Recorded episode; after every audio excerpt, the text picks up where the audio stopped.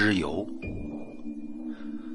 村里街尾的王记油铺不知道怎么的，忽然就关门了。这一关就是十多天。幸好村头的邻记油铺那里也有油卖，并且那生意也是好的很。这王记油铺可能是比不过邻记的吧，这才关门的。村里的人大部分都是这样想的。可就奇了怪了。在一个月后，那王记油铺又开门做生意了，并且那油飘出来的香味是一种独特的香味吸引着人们的嗅觉。村里的人都去他那里买油，听一些村民说，用那油做菜简直好吃的不得了，色香味俱全呢。慢慢的，村里的人都觉得王记油铺的油好。都不去邻记油铺那里买油了。每天，王记油铺的客人总是络绎不绝，而邻记油店那边没了生意，只落得个拍苍蝇的份儿。这一天，村里出大事了，林祥嫂家的大娃不见了，警察找了十多天也没有找到。渐渐的。村里隔一两个星期就会有人失踪，搞得人心惶惶的。而王记油铺的老王头对这件事儿却并不在意，自己没儿没女，老光棍一个，有什么好担心的？可当听到村长说要一家一家搜出嫌疑犯时，老王头慌张。他心想：“绝不能搜。”于是他就跟村长说：“是村里得罪了鬼神妖怪之类的东西，做一场法事就行了。”可村长并不信这些，当机立断的说：“一定要搜。”但他却没看到老王头眼中的一丝毒焰。与嘴角的一丝鬼笑。第二天，村里传出了消息，村长失踪了。大家说是村长激怒了妖怪鬼神，受到了惩罚。于是，村里就请了个法师，做了一场法事。结果真的是一连几个星期都没人失踪了。但是。村外的一个新坟却被人挖开了，里面的人不见了。渐渐的，只要有新坟，总是会神不知鬼不觉的被人挖开，里面的尸体也消失的无影无踪。村里的风俗是死者为大，这坟被挖。他也是不吉利的呀。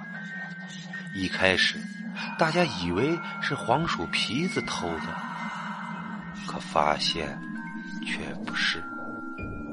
可就是捉不住这盗尸的人。自从林记油店关门后，老板林勇就愁得不得了。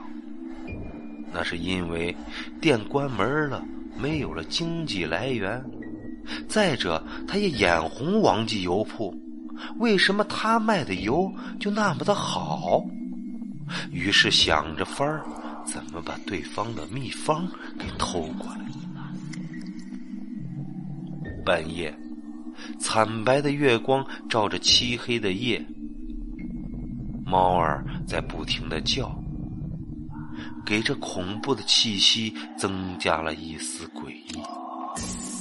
因为在乡村，村里的人都睡得特别的早，四周很静，静的林勇的心都开始慌起来了。悄悄的摸到王记油铺，看到里面的灯还亮着，林勇便悄悄的从后墙翻了进去。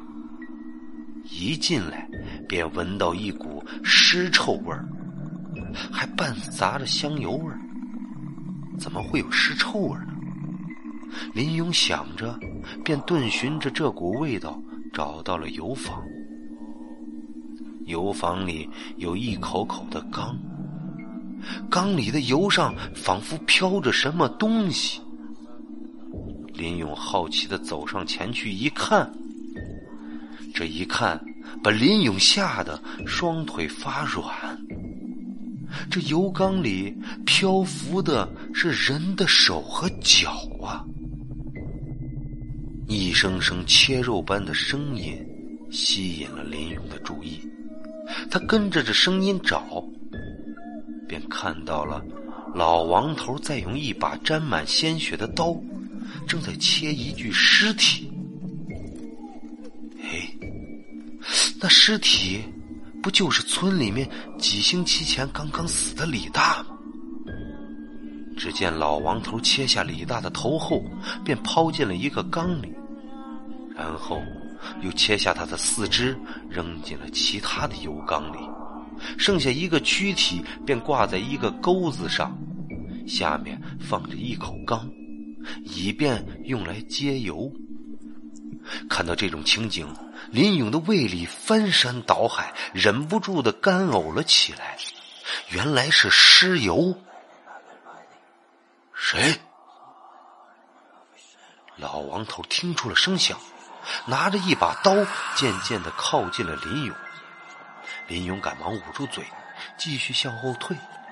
忽然，老王头的声音没了。林勇正要松口气的时候，忽然背后响起了老王头狰狞的笑声。原来是你呀，林勇！这么晚了，来我这儿干什么？老王头诡异的笑着说道：“王王王大爷，您您放过我吧，我是不会说出去的，求求求你了！”林勇跪在地上，惊恐的祈求道。呵 呵林勇啊，你不该这么好奇呀。可是，我觉得只有死人才不会说出去，你说是不是啊？说吧，老王头抡起大刀就砍了下去。林勇的一只胳膊被砍了下来，血喷了老王头一身。在惨白的月光照映下，显得无比的狰狞恐怖。呵呵，又有新材料了。老头一边说着，一边拖着林勇向切尸体的地方走了过去。此时的林勇还没死，只是不停的抽搐着、挣扎着。渐渐的，他看到了村长的头和林祥嫂儿子的头。手起刀落，林勇的头被老头一刀切下，鲜血不停的涌动着，仿佛一条小溪潺潺的向远处流去。月光下，一个老头正在对着一具尸体不停的分解。第二天，村里临记油店的老板林勇也失踪了。王记油铺的油依然飘香，老板王老头依旧笑脸嘻嘻的卖着自己的香油。几个月后，王记油铺里的王老头死了，是暴毙而死的。死时眼睛睁大，满是恐惧。警察破门而入。发现了那一缸缸的尸油与那一具具正在流着尸油的尸体，还有一大缸的人头。听说自从老王头死后，每到七月十四，一些走夜路的人都会看到一个老头在笑脸嘻嘻的卖着一种独特的香油，还有会仿佛听见。那一声声切肉的声音。